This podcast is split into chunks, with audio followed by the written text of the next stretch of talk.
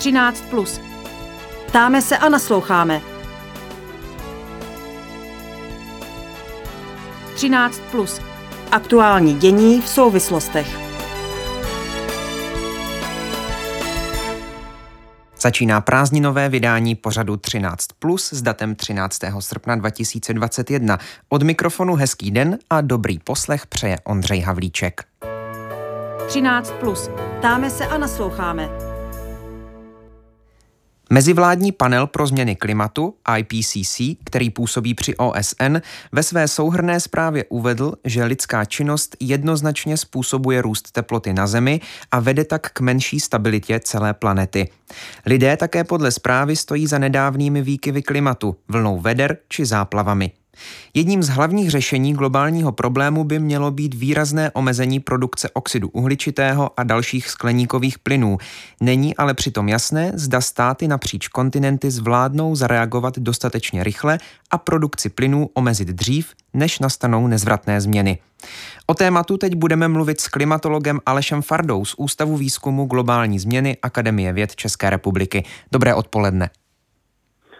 Dobré poledne. Tak kolik má planeta času? tak, eh, já bych tady byl poměrně optimistický v tom slova smyslu, že z astronomického hlediska naše planeta má ještě několik miliard let času, ale co se týká těch změn klimatu, tak pochopitelně toho času toho času mnoho není. Ty změny klimatu probíhají, oni už teď eh, třeba těma přírodníma katastrofama, ke kterým dochází, už eh, zdražují nebo prostě komplikují život tomu lidstvu a bude jim uh, nutné čelit, než se ta situace nějakým způsobem vymkne kontrole. Tak kdybych tu otázku postavil jinak, kolik má lidstvo času? Tak to záleží na lidstvu samém. Já se omlouvám, zase takový futurista nejsem, abych abych eh, řekl, jak to s lidstvem dopadne. Nicméně troufám si tvrdit, eh, že jsem mírný optimista a že v podstatě můžeme opravdu i podle té zprávy, o které se nyní budeme bavit, eh, můžeme čekat zhoršování toho klimatu v blízkých desetiletích. Nicméně to úsilí toho lidstva vypadá to, že se nakonec dobré obrátí a tu krizi nějakým způsobem do konce století zvládneme. Máme se po této zprávě bát, co s námi bude, nebo strach není na místě a, a na místě jsou teď spíš racionální, racionální uvažování a konkrétní kroky? Tak strach do určité míry je zdravá emoce, zdravý pocit, na rozdíl třeba od paniky. Uh, určitý důvod ke strachu, zdravému strachu máme, panika by neměla být ale na místě. A tento filozofický, uh, tento filozofický uh, vlastně náboj by tak měl provázet i tu zprávu. Rozumím tomu. Které hlavní problémy tedy eh, v rámci klimatické změny ta zpráva jmenuje? Hmm, tak. Uh, ta zpráva hovoří zejména o extrémech, o extrémních projevech klimatu. Těmi rozumíme například povodně, rozumíme tím období sucha, extrémní vled, eh, vlny veder, případně extrémní srážky, smrště. V různých regionech eh, tyhle ty neštěstí můžou nabývat různých podob. A jedním tím nebezpečnějším právě projevem eh, změny klimatu, kromě nárůstu průměrné teploty, je právě nárůst počtu a intenzity těchto extrémů. Naopak, pokud bychom se podívali, vy jste teď mluvil o těch, o těch hlavních problémech, jmenuje zpráva i nějaké dílčí, dílčí problémy, které třeba nemusí být tak výrazné v tom globálním měřítku, ale jsou, e, jsou velmi problematické pro některé konkrétní oblasti? Tak já bych nemluvil třeba o geograficky dílčích problémech, je určitá skupina problémů, která se bude například týkat přímořských států, ale nás, alespoň bezprostředně ne. A to, je, to jsou rizika spojené s nárůstem vodní hladiny. Tam jde hlavně o to, že spousta chudších zemí, rozvojových zemí, eh, často třeba v Ázii, v Africe, má hlavní města nebo jiná velká metropole na hranici oceánu, pardon, na pobřeží a tato města právě budou ohrožována vzestupem té hladiny. A třeba při vlnobytí, omlouvám se, to třeba vlnobytím a bude se to kombinovat s dalšími negativními jevy. Například to velká města často pod sebou přečerpávají zdroje pitné zemi, pitné vody a ta země se pak sléhá a tím víc se takové místo stává ohrožené třeba přílivem, vlnobytím, obecně tím zestupem vodní hladiny. Říká klimatolog Aleš Farda je v těchto minutách hostem v pořadu 13 plus na rádiu Proglas. Mluvíme spolu o e, zprávě, kterou tento týden vydal mezivládní panel pro změny klimatu. Ta zpráva se týká právě, e, právě změn klimatu. E, teď jsme mluvili o tom negativním a teď nevím, jestli, jestli nestřílím úplně do nějakého prázdného místa, ale přináší ta zpráva i něco pozitivního, pozitivní pozorování ve změnách klimatu za poslední roky tak eh, tady bych byl velmi opatrný. Například dříve jsme očekávali, eh, že například eh, za určitých okolností může může prostě vést i k tomu oteplování, že se u nás bude dařit, řekněme, nějakým téměř subtropickým plodinám, jako poslední desetiletí se na, třeba daří kukuřici, tak to teplejší klima mm, mm, by mohlo umožnit eh, větší šíření například těch teplomilných rostlin, te- teplomilnějšího ovoce. A to skutečně pozorujeme, protože třeba vínu, broskvím, meruňkám se už daří i ve vyšších nadmořských výškách, nejen například na Jižní Moravě, na Hané nebo v Polabí, ale eh, šíří se to šíří se to opravdu ty hranice ekologického rozsahu těch rostlin více na sever. Bohužel není to tak úplně jednoznačné, protože jeden z nepříjemných rysů té změny klimatu a i minulého klimatu jsou časté vpády například studeného vzduchu na jaře do prostoru střední Evropy, které pak působí škody sadařům, zahrádkářům a zemědělcům obecně. A paradoxně zdá se, eh, že i přesto, že se to klima bude ode, dále ohřívat, tak eh, tyto vpády toho studeného vzduchu s námi zůstanou i v tom budoucím klimatu. Takže ta zpráva na to, eh, to, to konstatování, zda jsou na tom i pozitivní rysy, na tom měnícím se klimatu, to je takové ošemetné. Dalo by se odpovědět, že možná. Rozumí, rozumím té odpovědi. Pokud, pokud chápu dobře tom, tu zprávu, tak ona nenabízí řešení těch problémů, jenom v některých případech předpovídá, co se stane v případě jakého postupu. Mm, je to podle vás správný postup? Nebylo by lepší říct jasné postupy a pomoci tak státům v řešení té globální klimatické krize?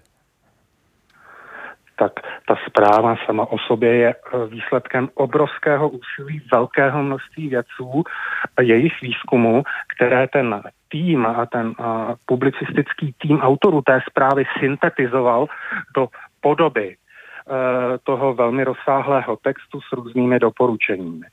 Ale ta věc právě co dělat, abychom se té změně přizpůsobili nebo aby jsme ji dokázali nějakým způsobem odvrátit, zvrátit, tak eh, tam je třeba ještě mnohem více výzkumu, ještě mnohem víc veřejné diskuse a to už není ani tak záležitost vědců a vědy, ale to už je celospolečenská záležitost politiků, ekonomiky a celého fungování lidské společnosti.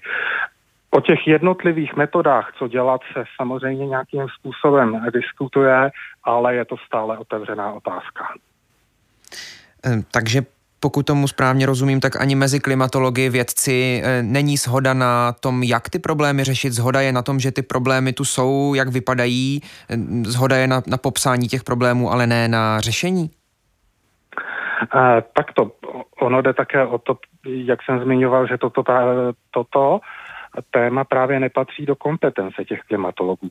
Klimatologové jsou schopni říct, že musíme snížit emise CO2, musíme snížit emise, emise dalších skleníkových plynů, jako je například metan, ale klimatologové nejsou právě specialisti na ekonomiku, nejsou specialisti na zemědělství, na fungování společnosti, na techniku, kterou toto má být dosaženo. Toto je pak úkol právě pro například další následné vědecké obory, které se zabývají zemědělstvím, energetikou, ale i pro tu společnost a pro ekonomiku. Mm, pokud se podíváme na výzkum Českého rozhlasu z letošního jara, tak 93% českých občanů věří, že probíhají změny klimatu a 63% z nich, eh, nebo 63% lidí by chtělo začít eh, řešit co nejdříve. Hm, co podle vás brzdí výraznější a rychlejší změny v chování lidí a států, když se zdá, že vážnost situace si lidé, tedy aspoň v Česku, uvědomují velmi silně? A já vás nechci tlačit do nějaké pozice, vím, že jste říkal, že, že jste klimatologové a nechcete rozhodovat o věcech, které náleží jiný, jiným odborníkům. Přesto, eh, kde je ta brzda podle vás? Tak eh, naše společnost už je velmi komplikovaná. Možná se dá říct až příliš komplikovaná, takže je i velmi do značné míry konzervativní a pomalá v těch e, reakcích. Tudíž ta, ta Uh, možná, možná se také jedná o psychologický moment, protože spousta lidí uh, po té, co se děje v naší přírodě, nebo co se dělo za poslední roky, o těch změnách si připouští tu existenci té změny, ale zároveň není jasné právě, jakým způsobem se dá chovat, eh, jak moc očekávat změny ve vlastním životním stylu. Uh, ono obecně na té politické nebo mezinárodní úrovni se toho děje mno, uh, poměrně mnoho. Existuje takzvaná uhlíková daň, systém emisních povolenek, které nějakým způsobem už dokáží tlačit na to, aby to lidstvo, jednotlivé firmy, společnost opouštěla to spalování uhlí a dalších, uh, dalších například ropných produktů. Ale ono to není tak úplně jednoduché. Uh, v podstatě celé, celý tento systém těch složitých opatření uvést do chodu. Ta zpráva o změně klimatu, o které tu spolu mluvíme, tak e, nabízí e, několik scénářů možného dalšího vývoje, alespoň co se týká v souvislosti s skleníkovými plyny a produkcí oxidu uhličitého. Ty scénáře, jak se vám zdají a ke kterému vy teď se přikláníte?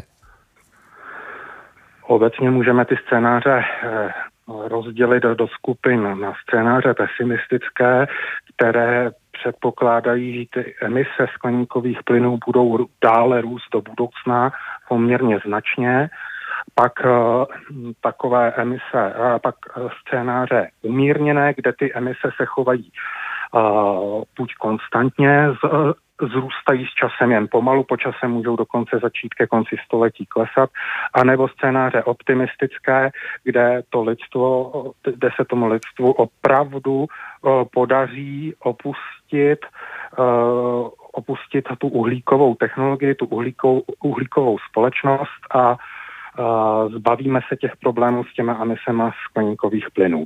No a v podstatě sami autoři té zprávy e, zmiňují, že oba ty krajní scénáře, jako ten nejpesimističtější i ten nejoptimističtější, jsou hodně málo pravděpodobné. Na druhou stranu já si troufám tvrdit, já bych věřil v poměrně pozitivní vývoj e, zvlášť v druhé polovině našeho století, že se skutečně s tím úsilím, které se tomu nyní věnuje, ty emise skleníkových plynů mm, podaří opravdu výrazně redukovat. Mm, to znamená, podle vás nenastane už ta situace, že bychom tu spolu například eh, za deset let eh, vedli podobný rozhovor a výhledy eh, by byly podobné nebo ještě horší? Jste, jste spíš optimista?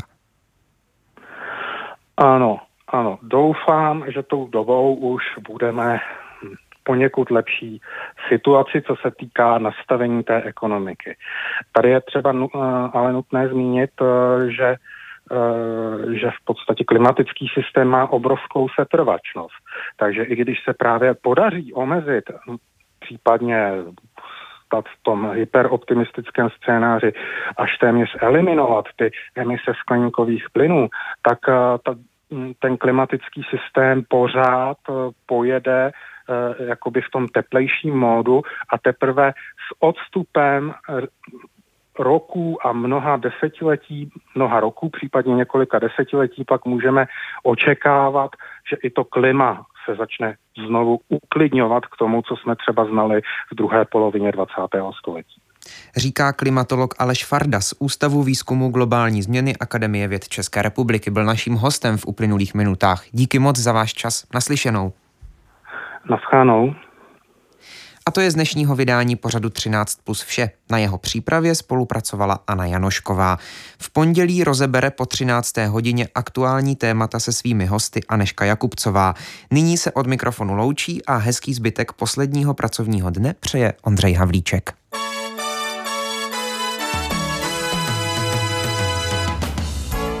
Třináct plus. Ptáme se a nasloucháme. 13 plus. Aktuální dění v souvislostech.